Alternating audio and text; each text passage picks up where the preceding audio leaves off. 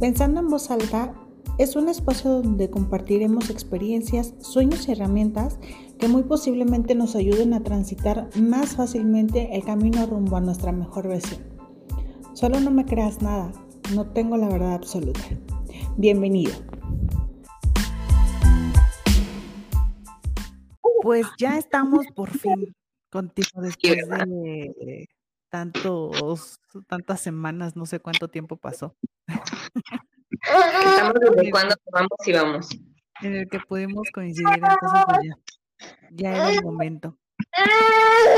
Pues bueno, este, les, les voy a, platicar eh, con quién estoy. El día de hoy estoy con, con una amiga que acabo de conocer apenas, o sea, físicamente, la acabo de conocer hace una semana, eh, después de no, no recuerdo cuántos años que, que éramos como amigas en Facebook, no, no recuerdo, pero ya tiene su ratito. Entonces a ella, a ella la conocí a través de, de un muy buen amigo mío que estudiamos con él en, en la universidad. Entonces, este, ahora sí que fue, fue el enlace para, para conocernos, ¿no? Y pues bueno, ella se llama Alma Delia. No sé cómo te gusta que te digan, porque yo siempre te digo Delia, pero no sé cómo te, te gusta que te dicen, que te digan. Pues mira, yo creo que nunca, profundizamos en eso, ¿verdad? Si me gusta de una forma, de otra. La verdad es bien chistoso, pero de las dos formas me, me acomodo. Este, normalmente todo el mundo me decía Alma, Almiux, Almita, etcétera, ¿no? Y mi esposo fue así de Delia, Del, Del, Delia, ¿no? Entonces ya como que los dos ya son para mí muy usuales. Creo que últimamente escucho más Del, Delia que Alma, pero los dos, los dos me gustan, la verdad, no, no tengo, no tengo ninguna preferencia por alguno. Ay, qué bueno. Con el que te acomodes. Porque, ni siquiera te pregunté. Y yo tengo una amiga que se llama Alma, pero solamente Alma. Entonces, este, le decía yo a Paco, ah, estoy platicando con, con Alma. Entonces él se imaginaba a la otra Alma. Y este, me decía, pero ¿cómo? Como que las cosas no le, no le cuadraban porque ella no vive aquí en Morelia, ella vive en, Playa del Carmen. Entonces, este, como que no le cuadraba y ya, le empecé a decir, no, pues Delia. Ah, bueno, entonces ya, ya pudimos como, como separar eso. Y pues bueno, este, mm, quiero que nos cuentes quién es Delia, cómo, cómo yo, yo, quiero enfocar esta plática, no, no sabía eh, hasta, eh, hasta este momento, no sabía cómo a qué tema enfocarlo porque sé que tienes mucho para decir, sé que tienes mucho para compartir y sé que te encanta platicar. Entonces, este, dije, no, tenemos, muy bien. tenemos que enfocarnos en, algo porque si no, vamos a andar todas dispersas. Y me jalas, ¿eh? porque de repente me voy por un lado y me tienes que jalar, por favor. sí. Entonces, eh, ah, ahorita estaba pensando en, en, este, en este momento, estaba pensando en por qué no lo enfocamos. Hola, más. Es que estamos con su bebé aquí. Para quienes solamente lo están escuchando, estamos aquí con su bebé, entonces él se llama Máximo. Entonces, pues, pues bueno, este quería enfocarlo en tu antes y tu después de ser mamá. Porque al menos para mí, definitivamente fue un parteaguas, súper, o sea, fue algo súper, súper, súper importante para mí. Al menos para mí, te digo. Y pues me gustaría saber cómo, cómo fue tu proceso, o sea, el antes de ser mamá y el después, o sea, el, cómo es, cómo es ahora. Entonces, me gustaría que nos platicaras cómo era tu vida antes. Pues hablemos, no sé si quieres hablar desde tu niñez o si hay algo como, como que te haya marcado y que tú hayas dicho, en este momento, o sea, cuando yo tenía 10 años, decidí que quería ser mamá o, o siempre estuvo en mi mente que quería ser mamá o nunca estuvo en mi mente? Bueno, te voy, bueno, voy a empezar por, ahora sí, de, de lo más. Eh, ¿Quién soy, no? Como bien lo mencionaste, soy Almadelia, me llamo Almadelia Mendoza Licona para los que no me conocen. Este, tengo 38 años, eh, soy de, aunque vivo en la Ciudad de México, mi corazón es completamente michoacano, mi papá es de Michoacán. Y la vida me, la vida me ha, me ha conectado con gente, con gente de Michoacán, que este, que, que he adoptado como primos, como hermanitos, ¿no? Este, la verdad, es bien chistoso, pero donde quiera que voy me encuentro gente y me dice, es que soy de Michoacán, chacha. Entonces siempre he tenido como que ese lazo, ¿no? ¿Por, ¿por qué lo digo? Por nuestra relación. Pero tú no naciste en Michoacán. No, yo nací en la Ciudad de México. Pero desde que tengo uso de razón, voy dos, tres, cuatro, antes iba hasta cinco veces al año a Michoacán, ¿no? Entonces, sí, la verdad, este, mi corazón está allá. Em, rápidamente, soy, soy hija de un matrimonio disfuncional. Bueno, ni, ni matrimonio, ¿para qué decirlo? O sea, mis papás eh, siempre vivieron en unión libre, este, tuvieron dos hijos de esa relación. Eh, Y bueno, para empezar ya hablando con eso, pues creces con muchísimas cosas, siempre fue una niña como insegura, etcétera. Y fui adquiriendo seguridad con, conforme pasó el tiempo. Eh, yo siempre dije, no, no, no voy a terminar una carrera, etcétera. Y pum, resulta, yo siempre dije que era mala para la escuela. Y empecé a trabajar desde muy chica, después de que mi mamá murió. Mi mamá murió a los, cuando yo tenía 15 años de una enfermedad terminal. Y este, empecé a trabajar eh, porque la esposa de mi papá me decía, mi reina, en estas cuatro paredes no vas a hacer absolutamente nada, adelante. Y créeme que le agradezco, yo lloré muchísimo, yo decía, ¿cómo no? O sea, esto, el otro, yo había parado la escuela, me puse a trabajar, llegó un momento que dije, ¿cómo para qué si trabajo? Y donde yo trabajaba me dijeron, oye, eres muy buena para las relaciones, para platicar con la gente, todo, ¿por qué no estudias algo mercadotecnia, comunicación?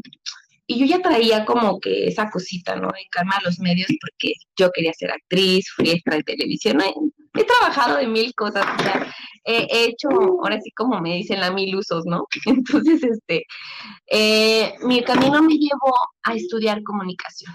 Estudié comunicación, este, la verdad tuve la oportunidad de trabajar en varios ámbitos porque la carrera de comunicación es súper amplia, o sea, cuestión, en cuestión mm, como que administrativa, en cuestión este, eh, puedes trabajar desde un escritorio, puedes trabajar afuera, puedes trabajar desde casa. La verdad es muy noble la carrera.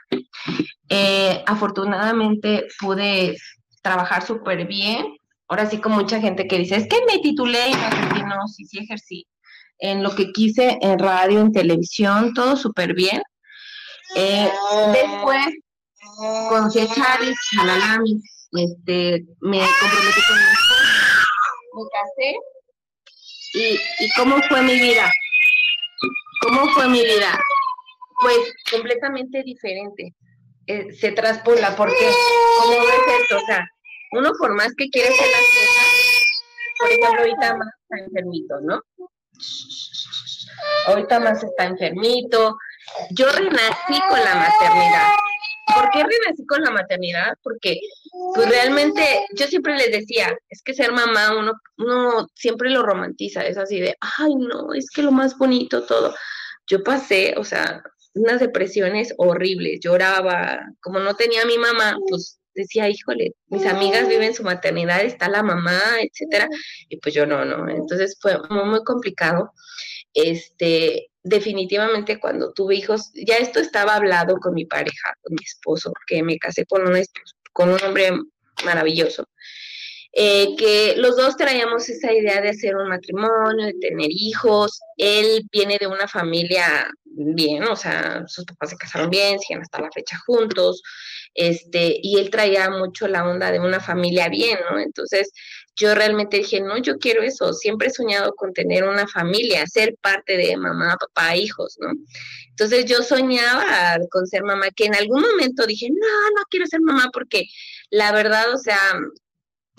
con todo mm, lo que traías ah, de referencia, ¿no? Y aparte emocionalmente yo era un caos, era completamente inestable. Mi esposo es mi segundo novio, o sea, eh, sí, sí tuve pretendientes con quien empecé a salir y todo, pero por algunos comportamientos yo le rehuía mucho a ese hombre agresivo, a ese hombre borracho, a ese hombre parrandero, ¿no? Entonces, realmente me tocó un buen hombre, que bueno, me tocó un obsesivo compulsivo por la limpieza. sí, elegí un hombre compulsivo con la limpieza, pero bueno, como que llegó a hacer ese orden en mi vida, ¿no? Porque yo llegaba y mi recámara, o sea, nunca estaba sucia, siempre he sido limpia, pero ya de repente el cambio, no sé si te pasa que, ¿cuál me pondré? Y dejaba la ropa así, y, ay, mañana la acomodo, ¿no? Y él no, él es así de todo en su lugar, ¿no? Entonces, fue así como que vino a, sacudirme y, como que hacer esa estabilidad y, y sí vino a mejorarme, creo que soy mejor persona. Aclaro, las parejas no te cambian, las parejas como que hacen ese clic y potencializas las cosas buenas que tienes, ¿no? Eso o sea, siempre dicen que eh, el mejor espejo es tu pareja. Entonces, siempre como que las áreas de oportunidad que, que, que tienes te les viene a reflejar él o ella, o sea, que sea, te les viene a reflejar. Entonces, a lo mejor eh, en este caso, pues eso fue lo que, lo que vino a ser él, ¿no? Sí, la verdad, este, fue, pues, mira, la verdad, él, él y yo primero vivimos este, en unión libre antes de casarnos. Y la verdad nos acoplamos súper bien, pero llegan los hijos y llega el momento, o sea, todo el mundo te dice, no vas a dormir esto, lo otro, sí, pero llega el momento que que realmente ya no sabes si estás despierta, si estás dormida, o sea, sí la maternidad, tendemos que hacer un capítulo de pura maternidad.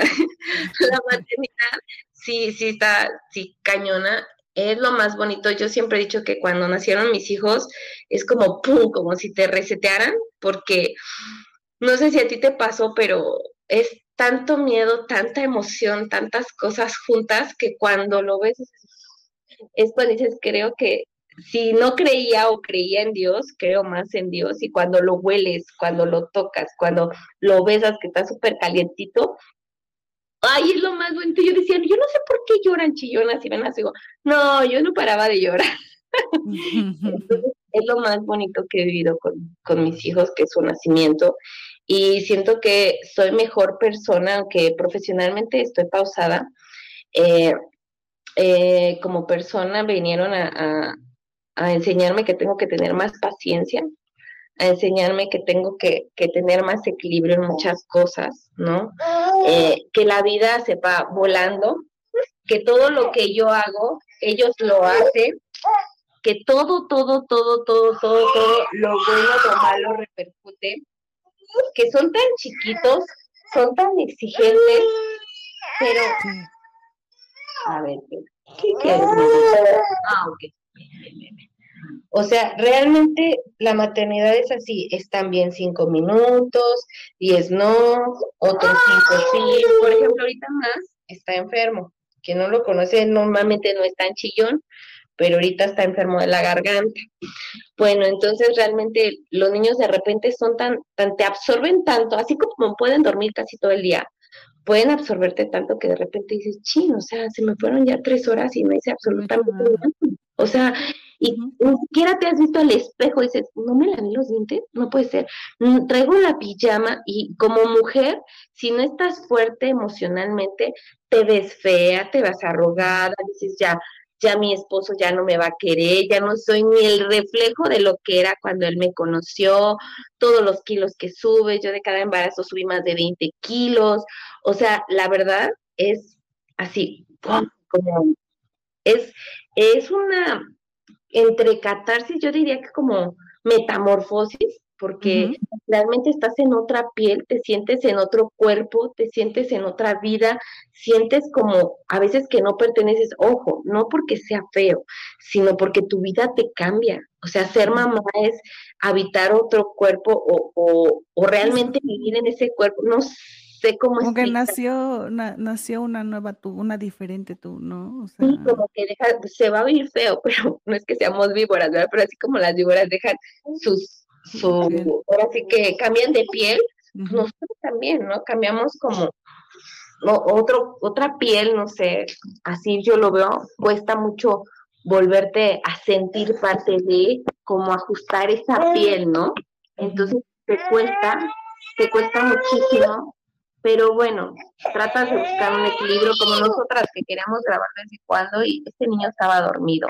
Pero ya Sí, ser mamá, antes y después lo que me preguntaba ya para terminar eso, es polarizado, o sea, el alma de antes ya no existe. Yo siempre he dicho, cuando nacen los hijos te reseteas, ya no que Eh, lo que me decía es que es como polarizar, ¿no? O sea, la alma ya no existe, ahora sí que paz descanse, esta es la mamá que hay, es alma, este, la mamá alma, ya de repente ya ni siquiera sabes si te llamas alma, si te llamas Delia en mi caso, porque ya eres la mamá de, ¿no? La mamá de, la mamá de, para todo, algún trámite, la mamá de, la mamá, y llega un momento, porque ni por tu nombre te dicen, dicen la mamá de Ángel Vladimir, ¿no? La mamá de Máximo. Entonces sí llega un momento que, que como que se pierde un poco la identidad. Hay muchas mujeres que les afecta demasiado emocionalmente. Como pareja, pierden el sentido porque si el, el niño o la niña viene a, a ser parte central de la relación.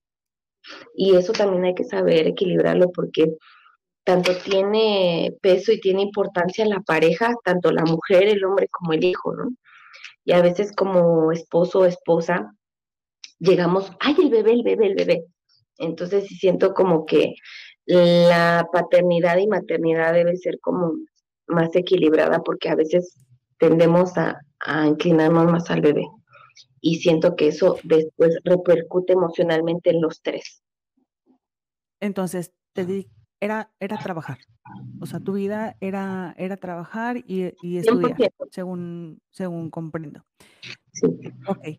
Este, ¿qué tanto te afectó o qué tanto eh, impactó el hecho de que tu mamá no estuviera cuando te enteraste que estabas embarazada? O sea, para empezar. Y después, el momento, ¿cómo, cómo viviste el embarazo? Si fue un embarazo complicado, si lo viviste eh, todo eh, pacífico, todo bien, todo hermoso, todo maravilloso, eh, o si fue complicado.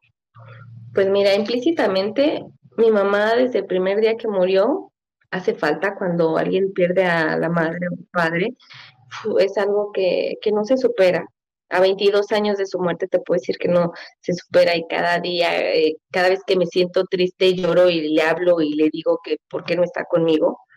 Es algo que aún no puedo superar, em, porque siento que como hija no hice muchas cosas que pues también por la edad pues no podía, tenía 15 años. Era, y en ese entonces una niña de 15 años era una niña ahorita como de 10, 12 años, porque ahorita las de 15 años parecen de 20.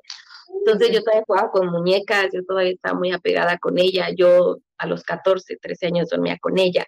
Entonces para mí, para mí sí fue muy, muy fuerte. Este, ayudó un poco que yo me había separado un poco de mi mamá porque me fui un tiempo a vivir con mi papá. Entonces eso me, como que me ayudó a no caer tanto. Mi papá me apoyó con terapias, fui a varias terapias que me ayudaron a, a ayudar muchas cosas que yo tenía que después entendí por qué y salieron a flote muchas cosas en terapia que me ayudaron a trabajar y a superar, ¿no? Este, entonces, realmente me hizo falta, cuando me enteré, pues lloré muchísimo cuando me enteré que estaba embarazada, fue muy chistoso. Este, luego te contaré porque es muy largo. Ah, pero, o, si quieres que te cuente Dale, dale. pero, bueno, pues resulta que yo estaba, que me iba a embarazar y ya, ya no había soñado a Vladimir, muy similar a como es, hasta busqué una foto, todo. Y le dije a Fran, es que siento que estoy embarazada. Pues fuimos al doctor y nada. Y me dice el ginecólogo, ¿sabes qué? La, la, este, si uno se, se empeña en querer estar embarazado, pues, se la infertilidad, ¿cómo dijo? La madre de la infertilidad es la presión de ser mamá. Y yo lloraba y lloraba y, me acuerdo que ese día que me hicieron una prueba porque ya tenía un, atraso, aparte siempre he sido súper irregular, hormonalmente siempre he andado súper mal. Y entonces este, me acuerdo que fuimos y me dijeron, no señorita, usted no, no está embarazada. Lloré como no tienes idea. O sea, tú ya tenías muchas ganas de, de embarazarte. Sí, ser mamá. Y le dije a Fran, ¿sabes qué? Si no puedo tener hijos, búscate otra persona. O sea, te dejo libre, te dejo libre. Ya estábamos casados por el civil. ¿Sabes qué? Te dejo libre porque yo sé que quieres una familia, estoy, pues, o sea, la verdad, a lo mejor y no puedo tener hijos, perdóname. Y recuerdo que me abrazó, me, me acarició y muy tierno, la verdad, y me dijo, este, no mi amor, o sea, como que no estoy contigo por hijos, o sea, quiero tener una familia contigo, pero si no se puede, pues estaré contigo. Y me, y, y recuerdo que yo llegué tan obsesiva que le decía, es que ahorita, porque dicen que, que el reloj, que mira que si ahorita me dijo, ¿sabes qué? Yo no quiero entrar en esas cosas, no soy, así me dijo, perdón, no soy un cemental, yo quiero que se dé forma natural, si se va a dar, se va a dar, si no, no, relájate. Él me dijo, relájate, vive la vida, estamos todavía muy jóvenes, ya, dice, todavía tranquila. Entonces yo dije, siempre él me ha dicho eso, relájate, tranquila, tranquila, siempre como, como que, te digo que él es como... Llega igual. Sí, él es, yo se la llevo despotrada así y él como que me jala la rienda, ¿no? Así, así me siento. Entonces, este, realmente fue mucho apoyo de, Fran y recuerdo que em, nos estábamos cambiando de un departamento que vivíamos en la Roma a Clavería. Pues hicimos la, la mudanza, cargué, porque yo soy así como, me vale, ¿no? O sea, yo desde chica, o sea, cargo, luego dice, para no, no, si tú puedes, yo puedo, siempre he sido así. Entonces, este, cargué todo, yo estaba muy cansada, aquí estoy con él, ¿eh? no, no se preocupen, así, así yo. Entonces, este, eh, hicimos mudanza y le digo, ¿sabes qué? Me siento muy mal. Dice, yo creo que por la mudanza. Digo, yo creo, para esto era febrero, finales de febrero del 2017, principios de enero. Y le digo, ¿sabes qué? Yo creo que estoy embarazada. Y me dice, ah, ya vas a empezar, ya te dije que no, que chalala, chalala. Y le digo, ¿sabes qué? Cómprame la prueba. Pues total, que compramos la prueba. Me la hice a las 4 de la mañana porque ya no soportaba. Y que sale positivo. Y luego yo, yo escribiéndole a mi prima, que estaba conectada, mi prima que es doctora, es este cirujano partero, vive en Uruapan, Uruapan, Michoacán, y me dice, sí, sí estás embarazada. Le digo, pero ¿por qué se ve así? No, no, es que es poquito tiempo, pero estás embarazada, felicidades. Y yo, y yo luego le digo, estamos embarazados. Fran nunca lloró, nunca, porque hay muchos hombres que lloran, y nada más se quedó así como, ¿segura que estás embarazada? Le digo, pues, hice esto, pues hay que ir con el doctor hasta que él te diga. Sí, me hicieron las pruebas, todo, y estaba embarazada. Ya venía Vladimir en camino. qué bonito. ¿Cómo ves? Sí, sí, sí, la verdad, la verdad sí, sí fue súper bonito. ¿Cómo nos enteramos de que sí, sí estábamos embarazados? Este, y qué te puedo decir como experiencia, como hijo, la verdad fue súper bonito. Todo el embarazo, sí de repente lloraba lo que tú me preguntabas, lloraba porque decía, eh, viví el embarazo con, con otra amiga.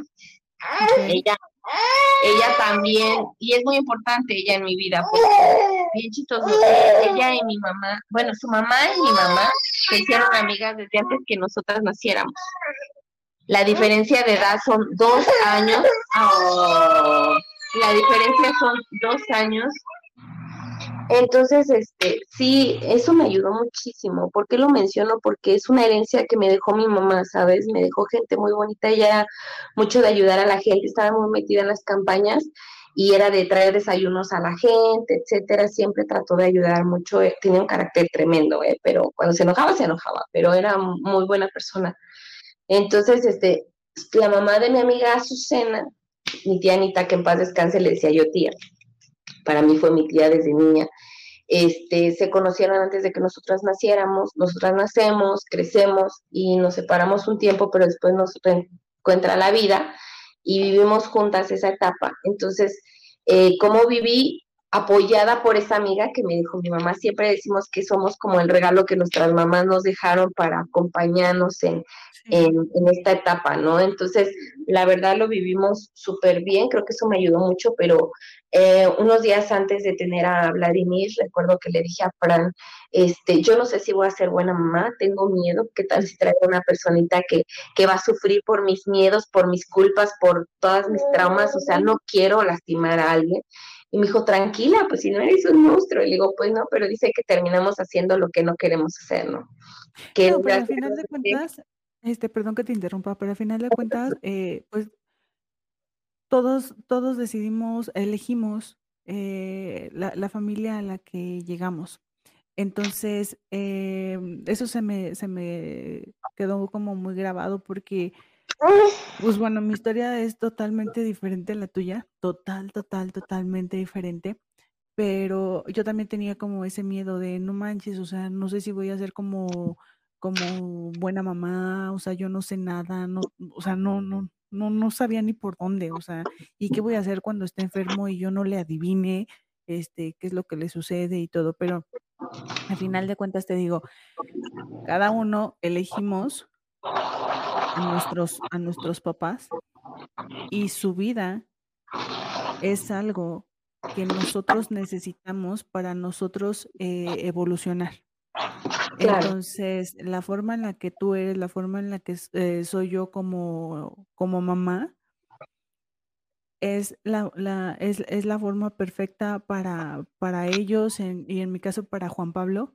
O sea, somos las mamás perfectas para ellos, somos los papás perfectos para, para nuestros hijos. Entonces, pero eso no lo entiendes. O sea, eso no, no, no lo entiendes mientras estás embarazada, no lo entiendes. Y puede pasar mucho tiempo después de que nace el bebé y sigues sin entenderlo. O sea, porque te, te, sigues, a lo mejor te llega la inseguridad de repente eh, y es que no lo estoy haciendo bien y entonces te pones a chillar y este como una impotencia muy fea, pero te digo, eh, es lo que yo me repito. Hijo, tú me elegiste, entonces vamos a trabajar juntos esto, vamos a aprender juntos porque ni tú sabes ni yo sé. Claro. ¿No? Pues este, ¿qué más te iba, te iba a contar. Ok, entonces ya, ya, ya, ya nos contaste cómo, qué impacto, cómo, sí, cómo, cómo viviste el tema de, enterarte que estabas embarazada y el embarazo. Y después el, el posparto. Fue un embarazo. Pues mira, te puedo decir, ya para remachar, el embarazo fue súper bien súper bien, súper bien, más que algunos coliquitos, algunos mareos. Me tuvieron que hacer cesárea porque se me había mm, calcificado la placenta, fue lo único. Este, tuve miedo porque me dijeron que no podían hacer, o sea, el bebé quería nacer normal, pero si pasaba por, por la cavidad se podía ahogar porque estaba chiquito, según esto, afortunadamente pesó dos kilos y medio, este, todo súper bien, Sí, el posparto, no, pues nace el bebé. Yo para empezar, una amiga me dijo, este, su abuelita, ¿sabes qué? Eh, no, diles que no te vayan a ver porque es horrible, estás hinchada, el cuerpo reacciona y, no sabes, mejor que no te vayan a ver hasta que estés en tu casa. Yo le dije a Fran, no quiero a nadie ahí. Pues parece que le dije lo contrario, llegó, entonces llegó la tía, llegó el primo, llegó mi suegro, llegó mi papá, que es muy bonito, ¿no? O sea, tengo que, reconocer que en este caso ya no está la esposa de mi papá. En ese momento Leo fue con mi papá, fue muy bonito, este, fue una tía de Paco con sus primos, fue este, mis, suegros. Entonces, la verdad fue, muy bonito, fue muy bonito, pero, pero sí me faltó como que esa privacidad. Y no, pues cuando llegó mi bebé, todo el mundo quería cargarlo, yo decía, dénmelo, porque nada más le di un beso y yo quiero verlo, ¿no? Entonces, aparte me pasó algo muy chistoso. Yo lo vi, cuando me lo entregaron, tenía el cabello, yo solo vi negro, negro, negro, negro, negro. Ah, ¿te quieres pasar? Negro, negro, negro, negro. Y la verdad, yo no vi si tenía ojos de color, de qué color era. Uno es lo que menos ve, la verdad. Entonces me dice mi suegra, ¿y cómo lo viste? Yo lo vi el cabello negro. Ah, entonces es moreno. Y le dije, pues no sé, la verdad. Entonces llega la enfermera y nos dan el bebé y la tía de, Paco, la tía Alicia, dice, ¡ay! es rubio, tiene los ojos azules, está hermoso. Y yo dije, chirra, me lo cambiaron, pues yo no lo vi, ¿no? Entonces, este, cuando lo vi, ya vi que sí era él. Y este, y le digo, no, pues no me lo pueden cambiar porque era el único bebé en todo el hospital, ¿no? Entonces, este, pues realmente fue así como todos viéndolo y diciendo cosas hermosas del bebé y yo como perrito así de que denme mi bebé, ¿no? Entonces, este, sí fue así como que hasta que les dije, ya, dénmelo, por favor, quiero abrazarlo, ¿no? Entonces, eso, esa, esa incertidumbre de, de no tener a mi bebé, ahí empezó lo posparto, porque cuando nace el bebé, nadie te dice que es, o sea, es parte de ti tu bebé. Cuando nace, ¿dónde está? O sea, desde el segundo uno es, ¿dónde está mi bebé? Escuchas llorar y dices, es mi bebé. Y mi bebé, o sea, es, es parte de ti. Mucha gente dice que como las mamás sabemos todo, es que lo tuviste nueve meses adentro, o sea, lo, lo presientes, lo, o sea, es como, siempre digo que es como un wifi, ¿no? Sientes la señal, ¿no? Entonces, realmente si, si, si ahí empezó, o sea, de, de querer protegerlo mucho, de no querer que me fueran a visitar, de decirles lávense las manos, muchos se enojaban, decían que era exagerada, el querer eh, arroparlo, protegerlo de lo externo. Creo que Vladimir fue un bebé muy sobreprotegido a comparación ahorita con Máximo. Ah, claro, no es falta de amor, sino ya aprendes muchas cosas como aprendes. tiempo, sí, pero mucha gente me decía cosas y llegué a dejar, me identifico contigo, o sea, llegó el momento que me hartaba que me dijeran, oye, es que tienes que hacer esto, hasta que yo decía, es que quiero vivir. No decía nada, no decía, ah, gracias, decía Fran, me choca que me digan, igual como cuando estaba embarazada, ay, ¿cómo va todo? Muy bien, ay, bendito Dios. Yo decía, pues, ¿qué están esperando? ¿Por qué preguntan eso? O sea, como que me dijeran, ay, bonito, no sé, como que me chocaba eso, ¿no? Entonces, cada vez que me decían algo de la maternidad era así como de, ay, y, ay, ¿cómo estás? Ah, bien, y cortaba y me decían, es que no quieres que te vaya a ver. Sí, como que llegó un momento que quería estar sola con mi hijo, ¿no? Pero también esa soledad me afectaba. Me afectaba porque me sentía sola. Fran es un hombre súper trabajador desde temprano hasta tarde fuera de la casa una de mis tías me estuvo conmigo apoyándome en irme a visitar, tenía quien me ayudara este, con las, con los, bueno, las tareas de la casa, este, para estar más con el bebé. La verdad tuve mucho, mucho apoyo de, de mi esposo, pero sí llegó un momento que yo me quería, o sea, me sentía nada más así como en mi huevito, ¿no? Entonces llegó un momento que empecé a leer y yo dije, ay, no, yo tengo depresión postparto, ¿no? Y me di cuenta que estaba postrada en una depresión muy fuerte porque no me maquillaba, no me, no soy de maquillarme mucho, pero no me arreglaba mucho. Me, de la pijama pasaba un pants o ropa súper floja, pero ya no me arreglaba como antes, ¿no? O sea, que uno tiene su forma de arreglarse. O sea, no existía esa alma arreglada, existía esa alma cómoda, nada más. Entonces llegó un momento que dije, o sea, me enfoqué tanto en mi hijo, me enfoqué tanto en mi esposo, que yo no existía. O sea, eso me di cuenta, que yo no existía. Y, cuando me di cuenta lloré mucho porque dije, o sea, ¿cómo puede ser esto, no? Porque un día me dijo Fran que, que el centro de un hogar es la madre. Entonces yo dije, híjole, y yo me estoy centrando en, en mi esposo y que para mí son todos, ¿no? Pero él lo dijo emocionalmente, si la mamá está fuerte, pues todos están fuertes, ¿no? Porque pues culturalmente y sí, física y emocionalmente creo que somos más fuertes, resistimos mucho el dolor por el amor, la verdad somos, somos mágicas. Entonces llegó un momento que dije, sí, sí hay algo aquí. Y poquito a poquito empecé a, a leer, empecé a como que ayudarme un poco, ¿no? Entonces, vuelve lo mismo. Mm, Vladimir tenía como seis meses, los cambiamos. Los cambiamos para acá, para la casa. Este, bueno, no, eh, venimos a ver la casa, hay planes de cambiarnos pronto. Nos cambiamos cuando Vladimir tenía un año y medio. Para ese entonces, pues yo ya, ya había agarrado mi ritmo, ya estaba de nuevo. No quizás super, había superado la, no había superado este, la, ¿cómo se llama? La depresión postparto, porque sí tuve, pero ya estaba más avanzada. Pero sí, este, como, como te lo comentaba, se perdió, estás ahí. Es, ahí ya, ya está. Ok. Entonces sí, como te, te comenté, o sea, fue eso, sí me di cuenta, empecé a trabajar poco a poco. Empecé. ¿Estuviste yendo a terapia o solamente tú sola? No, yo solita. Ok. Solita porque no quería que, estaba en eso, no quería que me cuestionara, no quería, estaba como yo, yo tengo que salir de aquí. En eso Vladimir tenía como año y medio, vamos muy bien, nos cambiamos de casa. Eh, eso de la casa, de sacar, deshacerte de cosas, comprar cosas, renovar, ¡pum! fue como luz, ¿no? Entonces eso me ayudó muchísimo. Llegó un momento que ya no me acordaba de eso.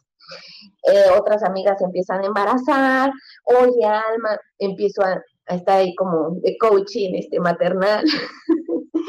muy entretenida, soy una amiga muy entregada, entonces escribíamos, hablábamos con la familia, etcétera, y empezó a agarrar como mi ritmo. Y este, y que viene la pandemia.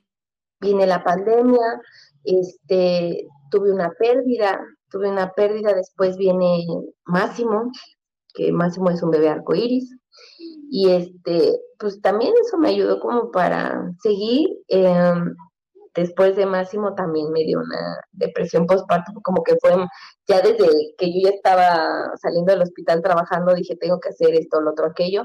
Me ayudó mucho la presión de tenerlos a los dos, pero llegó un momento que me dijo, Fran, ¿sabes qué? Vamos a meter a, a Vladimir este, a la guardería. Vladimir estuvo en la guardería dos, dos meses, casi tres meses. Eh, tenía dos años y meses para cumplir tres años, este, lo metimos a la guardería, cuando cumple tres años ya lo sacan. Y al cumplir tres años, pues ya, lo sacaron y buscamos una escuela, lo metimos a la escuela y pues Vladimir feliz. Vladimir fue de esos niños que yo me quedé llorando porque su primer día cuando se metió a la guardería fue así, ¡ay! Se metió y ni lloró ni nada, así como de adiós, ¿no? ¿Y la mamá? Y la mamá y el papá, porque sí fuimos los dos, y yo me acuerdo que se metió, bueno, los tres, y yo Máximo también, se metió y bien feliz, y salió bien contento. Entonces, ya a Fran le tocó, él lo llevaba a diario, ya le tocó alguna vez que lloraba porque no quería quedarse, quería estar con papá, pero Fran y, Vladimir traen algo como, son así, así, o sea, sé que ama a sus dos hijos, pero Vladimir y él es uno mismo, físicamente, o sea, Vladimir emocionalmente y el carácter, ay, no tiene mío, porque ustedes me entienden, hay como ahí, ¿no? O sea, es el que me saca canas verdes, es el que me digo, ay, caray, ¿no? Es el que me hace sentir que debo trabajar en esta vida con él. Entonces sí, pero físicamente es Fran, pero blanco y con, con ojos. Bueno, Fran también es blanco, pero es como transparente Vladimir con ojos de color, ¿no? Pero sí se parece mucho a su papá. Y Máximo físicamente es muy parecido a mí, pero emocionalmente es a su papá, ¿no? Entonces, ya cuando yo dije, no tengo que trabajar esto, me ayudó mucho la guardería, me ayudó la escuela, este, él también siempre me ha dado cuenta que cuando trabajo por presión, no me gusta estar presionada, pero cuando trabajo con presión, tristemente trabajo mejor. Entonces, estar presionada yo creo que, que me ayudó muchísimo. Y pues hay que... Yo creo que es como lejos, lejos de presión, es desesperación, que era como más o menos de lo que hablaba yo, yo ayer. Em, es desesperación como por, por salir de la, del ritmo de vida que estás, que estás llevando, de salir de, de 50 mil pendientes que ahí estás que ahí están y no, no has avanzado en nada, entonces llega un momento en el que dices, ya, hasta aquí, o sea, no, no puedo seguir con esto, o sea, no puedo seguir sintiéndome así, y entonces das como el salto a, a trabajar en lo que tienes que trabajar. O sea, entonces...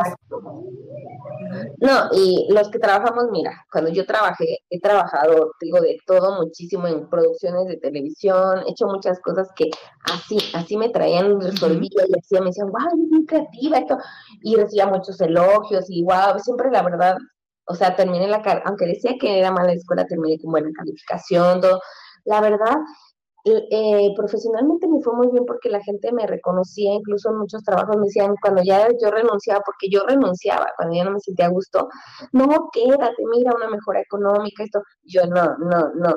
La única vez que ya no me dieron la, la planta fue en, en, bueno, pues no digo la marca, ¿verdad? Pero estaba con Charlie por un hombre, un hombre que que no hubo química conmigo o algunas cosas, Charlie lo ha de saber. Y hasta Charlie dijo, hijo, ¿no? Eh, esa firma que faltó y simplemente porque yo le caía mal, ¿no? Entonces, este, eh, ese fue el único que no me quedé, pero de ahí en fuera todos me han dicho que, que súper bien y creo que eso me hizo crecer mucho para recapacitar y valorar y ver y decir por qué no y entender muchas cosas. Entonces, este, la verdad, sí, este, siempre, siempre me, me, me, ha gustado esforzarme y así soy en mi casa, ¿no? Entonces, la verdad con mis hijos estoy siempre con ellos, etcétera, pero llega un momento que te cansas, o sea, tú que has trabajado en algún, dices, terminas con tu trabajo, tienes la tarde, haces, por ejemplo, que, que te cantaban los postres, hacías esto, te da tiempo para muchas cosas. Ahora que eres mamá de Juanpi, sabes que sus necesidades, desayunar, comer, cenar, intermedio, ya, ya, ya, y todo lo que implica la casa, ¿no? Ropa de Juanpi, que Juanpi me imagino que gasta ropa como de repente no tiene nada ya porque día tres, cuatro cambios, o sea, así es, ahora imagínate un Juanpi, ahora dos Juanpis, entonces así ¿no? Y no son dos Juanpis, o sea, yo me hago cargo de todo, Fran, mío, los niños, entonces la verdad es, es así, cuando si dejo de hacer las cosas un día, dos días, digo, ay Dios, ya se me juntó tanto. Entonces, sí es muy demandante la casa. Mucha gente me dice, ¿por qué no contratas a alguien? Tengo a alguien que me ayuda nada más los sábados, pero no contrato a alguien porque la ropa la echan a perder, no hacen las cosas como uno. Hay muchas veces que la gente no valora las cosas, ¿no? Entonces hace las cosas por hacer y, a mí me da mucho coraje. O sea, agarrar un vaso y olerlo feo, entonces soy hasta quisquillosa Entonces, bueno, dicen, si no te gusta cómo te hacen las cosas, pues hazlas tú, ¿no? Así es. Como yo decía, para hacer cochinadas, mejor yo y me salen gratis. Así es. Pero sí, este, pues con todo el ánimo, llega una bocarada de muchas cosas a mi vida. Empiezo a ver que muchas de mis amigas, amigos están en proyectos que cada día van avanzando más. De repente me sale Erandi con coach emocional. Yo dije, wow, se me hacía que esta niña traía la semilla, porque desde toda la vida, o sea, que nos conocemos físicamente apenas, eh, eh Erandi, pero nos conocemos ya hace casi 10 años. Este, no sé si amigas, sí, exactamente.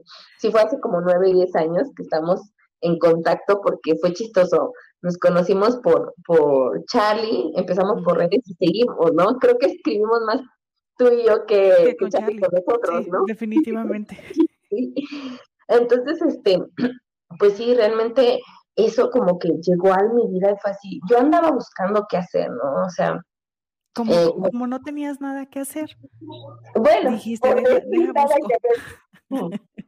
deja, no, no, ay, qué modesta me escuché. No, a lo que voy, nada que hacer profesionalmente, ¿no? que te deje, que te deje emocionalmente, que te deje un crecimiento, ¿no? Entonces, porque la rutina es la rutina, o sea, estás ahí, mamá, pero sí creces como mamá, como persona, pero como, o sea, tu crecimiento interno, ¿no? O sea, ¿Qué era lo que te iba a decir? O sea, a mí me pegó muchísimo, muchísimo, muchísimo este, el tema de convertirme en mamá porque como dices, yo sentía que ya no era yo. O sea, yo decía, es que esta yo no, eh, esta no soy yo. O sea, ¿qué está pasando? Entonces yo no lograba entenderlo. Entonces, o sea, te llega, te llega a ti ese momento. Bueno, supongo que te llegó también, ah, como lo mencionaste, te llegó antes, pero ahora, ahora en este momento te llegó nuevamente y dices, a ver, o sea, ¿qué, qué, o sea, como sentirte productiva, por así decirlo, pero en otras cosas, ¿sabes? Exacto. Pues mira, entre tantas actividades que hacía, se hacían muchas cosas. Dice mi esposo que soy cosita, ¿no? Eh, me sale de repente un contacto y me comenta que está haciendo algo de coaching este, político empresarial, que yo me dedicaba a eso en alguna etapa de mi vida y me encantó. Entonces, este, eh, es parte de la comunicación, que estudié de comunicación, no tengo una certificación ni nada. Hay mucha gente que actualmente estudia hasta una carrera y tiene certificaciones en eso. Y este, y me dijo, oye, está el proyecto, ¿te interesaría? Le dije, sí, sí, sí me interesa, pero es a futuro. dije, ah, bueno, pero dije, wow, ¿no?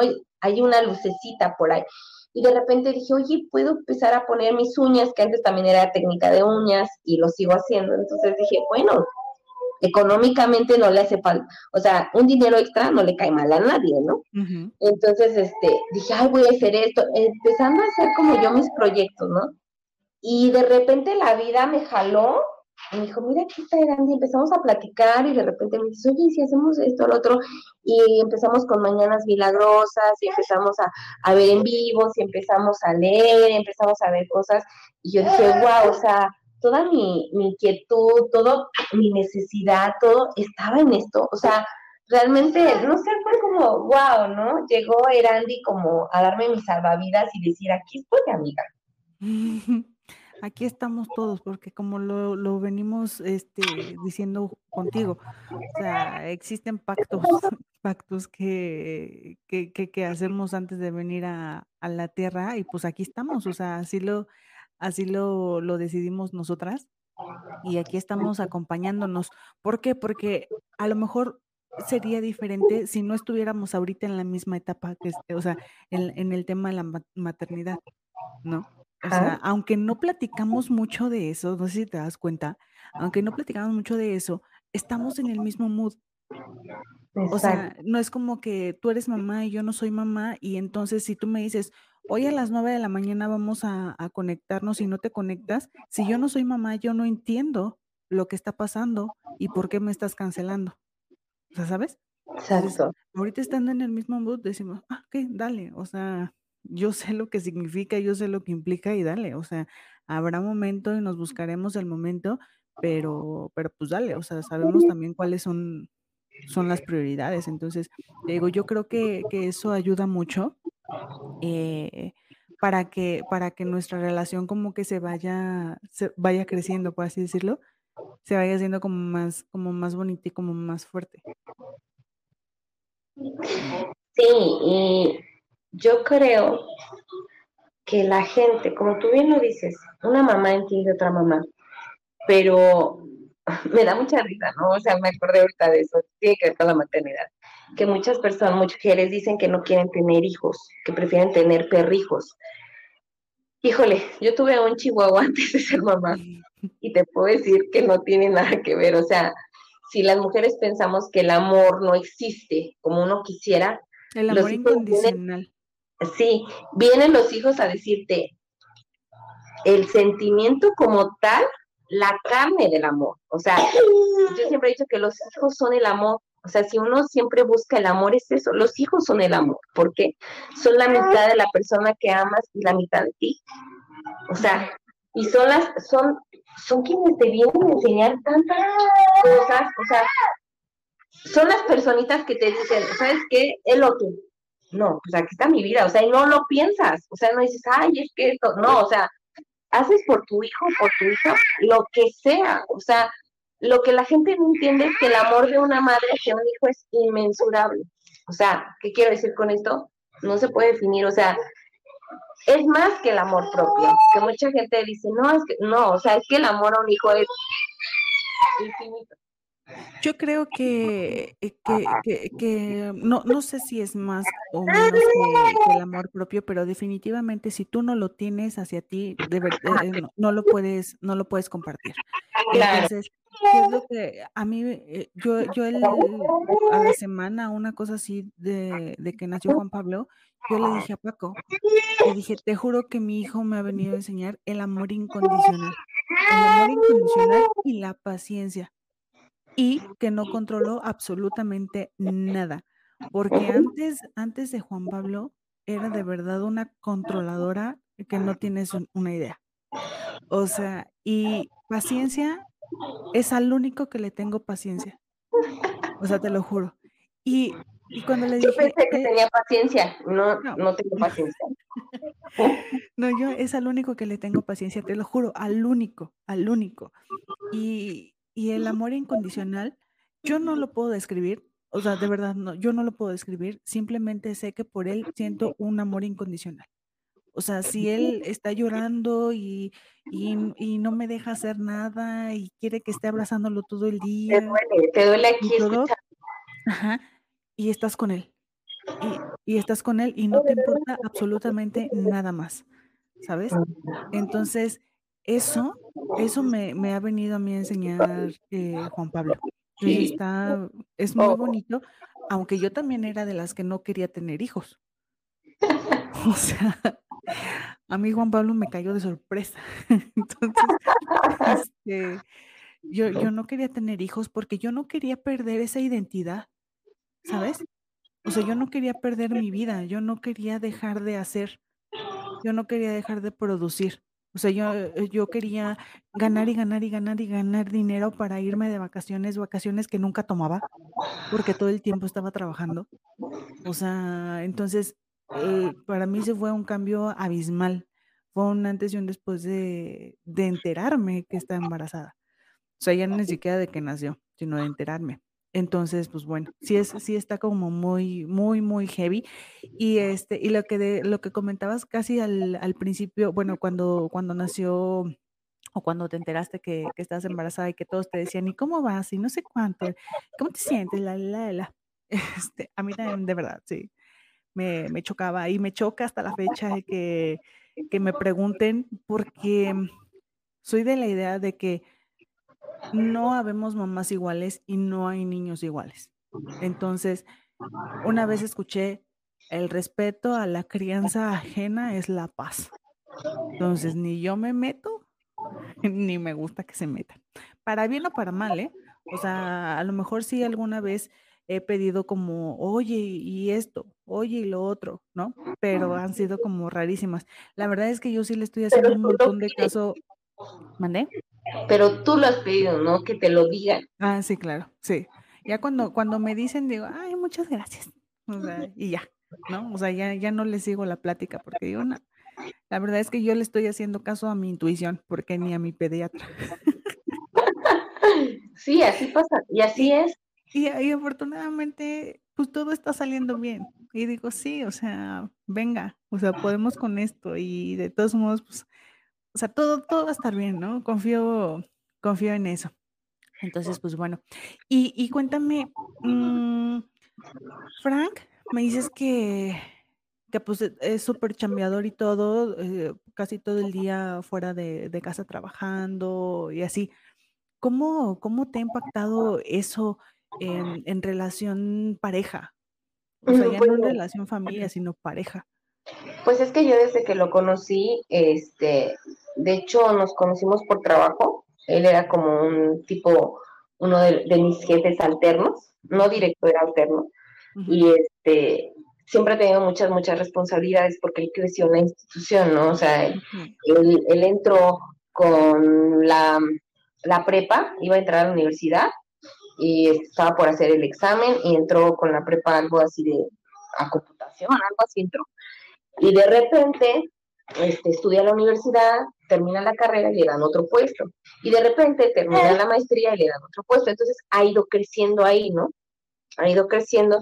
Entonces es de mucha confianza y tiene un puesto que la verdad le, le, demanda muchísimo tiempo, incluso llega y luego está todavía con llamadas, o de repente estamos los fines de semana o de vacaciones y le hablan, es que esto, como ve algunas cosas de proveedores, ve algunas cosas de seguros, varias cosas este, sí. que, que, son muy puntuales, oye, que chécame esto, lo otro, aquello, y hace pausa y, ay, sí, esto, ¿no? Pero ya vivo con eso, pero también un día me dijo mi papá, preocúpate cuando tu esposo esté acostado todo el día, y tenga todo el tiempo para ti, porque están esos lados, el que está todo el día contigo.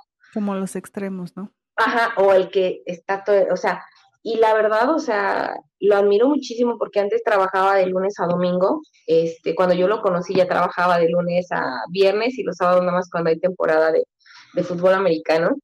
Entonces, este, fueran un día te tendré que platicar esto para que entiendas cómo les trabajo okay. O sea, es así como muchísimas actividades que tienen que ver con su carrera, otras no, pero es, es una persona muy inteligente, es una persona muy, este, ¿cómo se podría decir?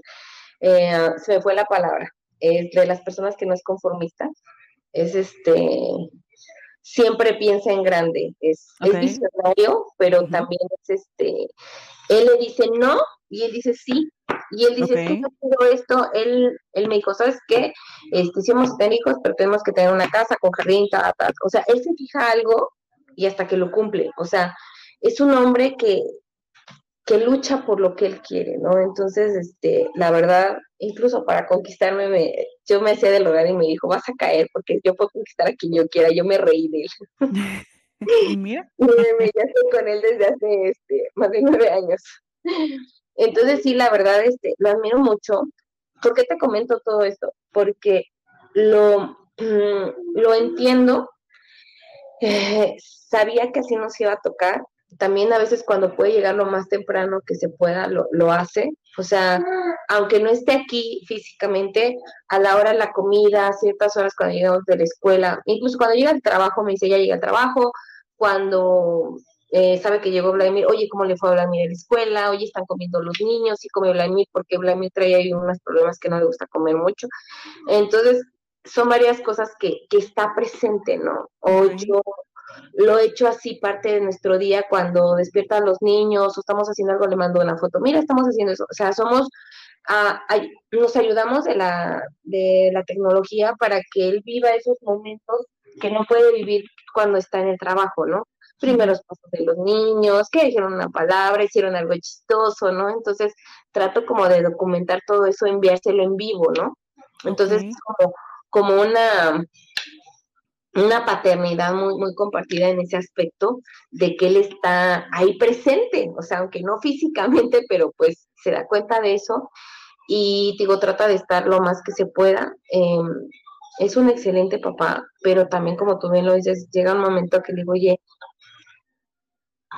oye, necesitamos ser novios un ratito, ¿no? Entonces hay, veces que nos ponemos como plan, sabes que hay que dormir a los niños a las 8 de la noche, hay que estar un rato juntos. Por ejemplo, ayer Vladimir se durmió súper temprano, a las 8 ya estaba dormido, pero Máximo no. Y Máximo se dormía bien tarde. Entonces, cuando pasa eso, pues es, híjole, espérame tantito, ahorita te veo.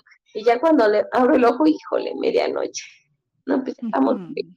Entonces sí, a veces pasa eso, a veces sí nos podemos dormir temprano, a veces nos podemos ver una película, ya sabes, tomar vinito tinto, un cafecito, pero siempre que llega la cena, pues platicamos, ¿no? Oye, ¿cómo te fue? Esto, lo otro, o sea, sí hay tiempo de calidad, porque también en las mañanas, siempre a las 11, 11 le mando un mensaje de amor, es como nuestra hora mágica, siempre, así esté enojada con él, así me ha hecho un berrincho, yo le he hecho un berrinche, es 11, 11, oye, esto, lo otro, como que soy mucho así, ¿no? O sea, porque me nace, me nace y este, sí creo que es de dos, él pone de su parte, pues yo también.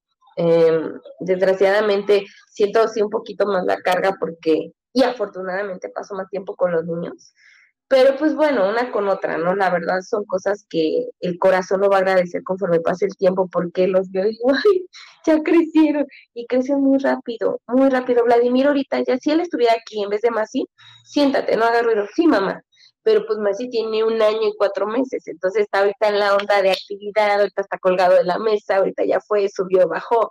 Entonces, este, esa es la situación, ¿no? Pero la verdad, como tú me lo decías, pues ahí vamos. Eh, sí si es otro tipo de, relación, o sea, sí cambia la relación de pareja, porque antes teníamos mucho tiempo para nosotros, salíamos mucho, nos disfrutábamos mucho, ahorita igual, pero de otra forma, ¿no? Nos disfrutamos como en familia, ¿no? Tenemos cada uno un tiempo y pues sí nos disfrutamos y vivimos plenamente, ¿por qué? Porque si no, no existiría Máximo, ¿no? Ahí está Máximo, me tiene cinco años, Máximo un año, cuatro meses, una pérdida, y si Dios quiere que todo siga bien, que ya no pase ninguna pandemia, que Fran siga teniendo el trabajo que tiene y por ahí salga algún proyectito que, traigo en mente, queremos tener un tercer bebé. O sea, una niña, sale niña. Y si no sale niña, pues ya tendré tres niños. Entonces te digo, sí queremos tener un, tercer bebé. Entonces hasta ahorita, pues, yo creo que va bien, ¿no? Porque si no, no quisiéramos tener bebé. Sí, él dice que todavía un 80%. Y pues yo estoy como en un 75, le digo, si cumplo 40 y este y me embarazo, va. Si no, después de los 40 ya no. Muy guau, guau, guau. Primera noticia, porque la verdad que, qué valientes, qué valientes. o pues, sea, quién sabe, ¿eh? ¿Qué tal si ya me desanimo? No, pero, pero, eh, pero aún así considerarlo, o sea, ya, ya de verdad mis respetos para considerarlo, ya siquiera. si yo dije no, un segundo, no. Este, y pues bueno, a ver, cuéntanos qué se viene para ti, qué plan. para mí? Pues por ahí traigo un proyecto, ahora que lo termino ya te digo, pero quiero ahí como que empezar a vender algunas cosas. Ok. No tiene nada que ver con mi carrera. Eh, la fotografía me encanta, entonces estaba pensando como, mm, hace tiempo tenía con una amiga, este, em, una agencia de publicidad y este, bueno, empezábamos nuestros pininos, ¿no? Y este, hacíamos varias cosas, este, eh, emprendíamos lo que era campañas, fotografía profesional, este, video, pero lo dejamos y siempre me dicen, ay, qué bonitas fotos tienes, ay, qué esto, lo otro. O sea, sí, la verdad me encanta la fotografía, lo he dejado mucho a un lado. Entonces lo estoy pensando seriamente, ver algo de fotografía, porque bueno, sí, estudié eso. Este, estaba pensando verlo de una maestría, pero ahorita con los niños. Entonces, tengo muchas cosas en mente, o sea, sí quiero seguir varias personas me han dicho, no quieres entrar a producción, pero producción es más, este, más tiempo dejar a los niños, no quiero dejarlos. Este, seguir con lo de las uñas, también digo que me gusta, yo decía que no, pero es algo que me gusta, me relaja. Este, pero no dejar esto, ¿no? De, de seguirme preparando. La verdad es de que, que empecé contigo, estaba, estaba muy estresada, estaba muy, ay, explotaba muy rápido y me ha servido como estar meditando más. Antes meditaba cada vez que me acordaba, ahorita ya lo hago diario, entonces la verdad me siento hasta más ligera. De repente estoy súper tranquila y Vladimir llora y llora, antes terminaba gritando, decía, ¡ay, la ¿no? Y Vladimir se asustaba y yo, decía, ¡ay! Y ya ah. decía, ching, ya la regué, ¿no? Y ahora es así de, no, no, no estás enojada, no, no estoy enojada. Ay, qué bien, mamá. Entonces a veces me queda viendo así como de, una no se enojó mi mamá, ¿no? Entonces ve la diferencia, ¿no? Entonces, este, eso me ha ayudado muchísimo. Quiero, y realmente empecé a buscar algo porque yo dije, no, o sea, estoy gritando mucho, me estoy enojando demasiado, me desespero y eso no está bien, ni para mí ni para mis hijos. Lo que decía, lo que no quieres hacer lo terminas haciendo. Porque sí, te voy a decir, tú ahorita me imagino que decir, jamás le voy a dar una nalgada a Juanpi. Jamás. No. Yo le he dado varias nalgadas a Vladimir, sí. A Máximo nunca hasta ahorita pero sí de ya, siéntate aquí, ¿no? Pero, o sea, sí, la verdad, sí, a veces ya cuando estás, ¡ay! o ¡pam! y dices, ching, ya, ya, ya la regué. Ni modo. Y después descansa y mi mamá digo, ching, ya soy una Juanita, ya me lo fregué, ¿no? Entonces, sí, este, o cuando ah, Pero pues aparte, o sea, eres ser humano, ¿sabes? O sea, Ay, mira no, no, no, no, ahora sí que no podemos controlar como esa parte de, de histeria que de repente nos, nos sale, o sea, porque ya es un momento de desesperación espantosa, entonces, pues, ¿qué, ¿qué, hacemos? O sea, simplemente pues explicar lo que sucedió y pues a lo que sigue. Sí, y es, y te digo, o sea, la verdad yo siempre decía, no, jamás, esto, lo otro no le va a pegar. No, sí, y, y lloras, ¿eh? Yo luego las noches cuando le grito a Vladimir o, le pegó, lloro. O sea, pegar es una nalgada, no, no más. No me vayan al rato, me va a llegar el... No, no, no. Y es así, nunca lo he dejado marcado ni nada. Y ya ves que pues es blanco, pues todo se le quedaría. Pero sí lloro mucho porque me lo ha dicho. Cuando le doy una nalgada me dice, es que tú eres mala, tú me pegas y yo soy bueno. Y yo digo, chingo. Y sí, tiene razón, o sea, aunque se es una travesura, lo que sea, o sea, y le contesto, tienes razón, pero los adultos tenemos tantos conflictos y tantas cosas que no tenemos paciencia, discúlpame. Lo le decía, Vladimir, ya terminaste con mi paciencia. Y me dice, mamá, vamos al súper a comprar paciencia. Ay, no. da mucha risa, pero también me dice, ay. Entonces sí, Vladimir ha sido, yo creo que de los dos, hasta ahorita Vladimir es como mi maestro en muchas cosas porque me dice tantas cosas que me hace ver lo peor de mí y me hace ver lo mejor de mí, porque luego me dice que soy la mejor mamá del mundo, pero cuando le pego que soy mala. Este, pero pues es ir aprendiendo y también tratar de buscar, siempre he sido las personas desde que soy consciente de mí, de tratar de ser mejor, ¿no? Entonces siempre he dicho que no somos perfectos, pero pues y que las personas no cambian, pero sí podemos tratar de ser mejor personas, ¿no?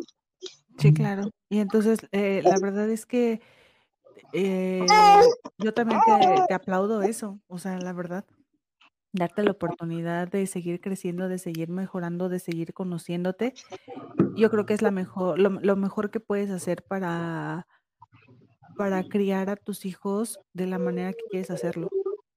Entonces, este, la verdad, felicidades por eso y gracias por, por la oportunidad de compartir contigo este proceso. Ay, no, de nada. Pues podemos hablar de mi infinidad de cosas, pero el tiempo se va de volada. Parece que me acabo de conectar, que es un pues ya nos echamos una hora. Sí. Pues bueno, este, no sé si quieras cerrar con algo, alguna frase que te haya movido mucho, con algún libro que te haya movido mucho, eh, algún personaje que, que, tú admires y que tú digas, esta persona me, me inspiró a, a, seguir siendo mejor persona yo o algo. Mira, más ahorita por lo que estoy pasando, mmm, algo muy personal, la persona que más he admirado desde que tengo uso de razón y me ha motivado a ser mejor persona y querer tener su admiración es mi padre. O sea, mi padre es un ser hermoso, lleno de bondad, de crecimiento, es la persona que más admiro en el mundo, la verdad. Eh, con esto, o sea, cuando yo no estudié, cuando no estaba, no había terminado la carrera, después de terminar la carrera y conocer muchísima gente, leer, etcétera, definitivamente mi personaje favorito es mi padre. O sea, ya algún día tendremos la oportunidad de platicar porque sí, la verdad, mi papá es un ser de, de admiración, ¿no? Eh, respecto a los libros, fíjate que hay, hay muchos, muchos libros que me han gustado y hay uno que, que, me gusta mucho que voy a releer, que cuando leí en su momento lo leí por leerlo, la verdad, y quiero releerlo, y que se llama Tú puedes sanar tu vida. Ok, sí. Está muy padre. Hay muchos libros, muchos, muchos que me vienen a la mente, muchísimos. Voy a hacer mi lista para luego tenerlos con certeza. Pero definitivamente, este, las hay dos frases que ahorita, ahorita, ahorita, en este momento, para mí son súper importantes. Que una la tomé de una amiga que, se llama Lupita Rueda, que usa mucho. No sé si ella, creo que ella la escuchó, cuando un día dijo que ya la había escuchado, que dice, la voy a buscar de dónde está, pero se dice, delante de todos tus miedos están todos tus sueños. Esa es una. Y la otra, la otra que, que me gusta mucho es que los tiempos son perfectos y de Dios. O sea, todo pasa cuando tiene que pasar en el momento exacto con la persona exacta, en todos los ámbitos, emocional, personal, y, definitivamente creo que la, la única persona que te puede dar ese amor incondicional, la única persona que te puede sacar de una depresión, la única persona que puede ser la mejor versión de ti, eres tú. Eres tú. Entonces, eso, eso es todo lo que creo hasta ahorita, lo más sincero que les puedo decir y, de esa, desde esa simplicidad podemos agarrar fuerza para hacer lo que queramos, porque si en nueve meses hacemos una personita exacta, perfecta, ¿qué no podemos hacer las mujeres en esta vida y más juntas?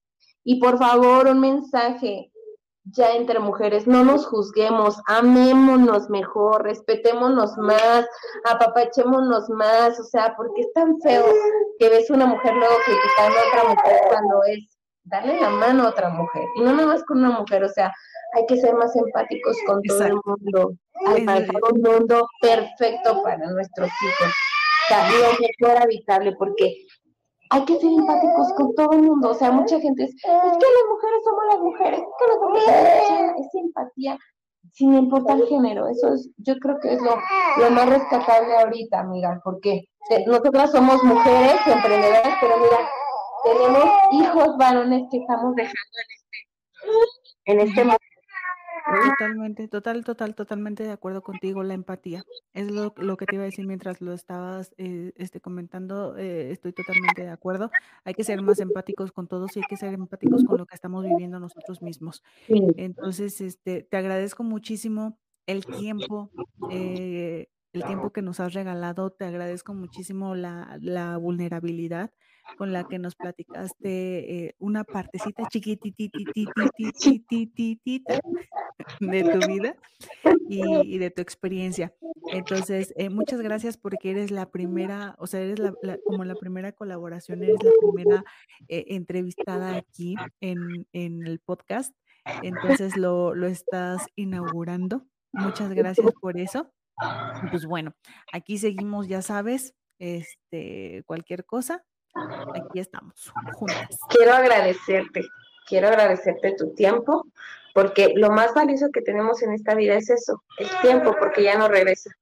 Por ayudarme en este momento tan difícil que estoy pasando, que en algún momento lo podremos platicar, pero estoy pasando por un momento muy difícil. Eres esa mano que no me suelta, eres un bálsamo de paz para mi vida en este momento y te deseo lo mejor, Erandi, porque lo que se hace con el corazón abierto, con toda la sinceridad, brilla desde muy lejos, tiene límites, no tiene límites más bien. Entonces, te agradezco y pues para mí es un honor estar aquí contigo. Te mando un abrazo, todo mi cariño y sabes que aquí estamos para siempre. Mm, Muchas gracias y muchas gracias por externarlo nuevamente, ya me lo habías comentado, pero sabes que es bien bonito, es bien bonito escucharlo y es bien bonito escucharlo de, de una persona como tú, entonces muchas gracias también a ti. Te mando mil besos y mil abrazos y nos estamos viendo. Gracias. Bye. Bye.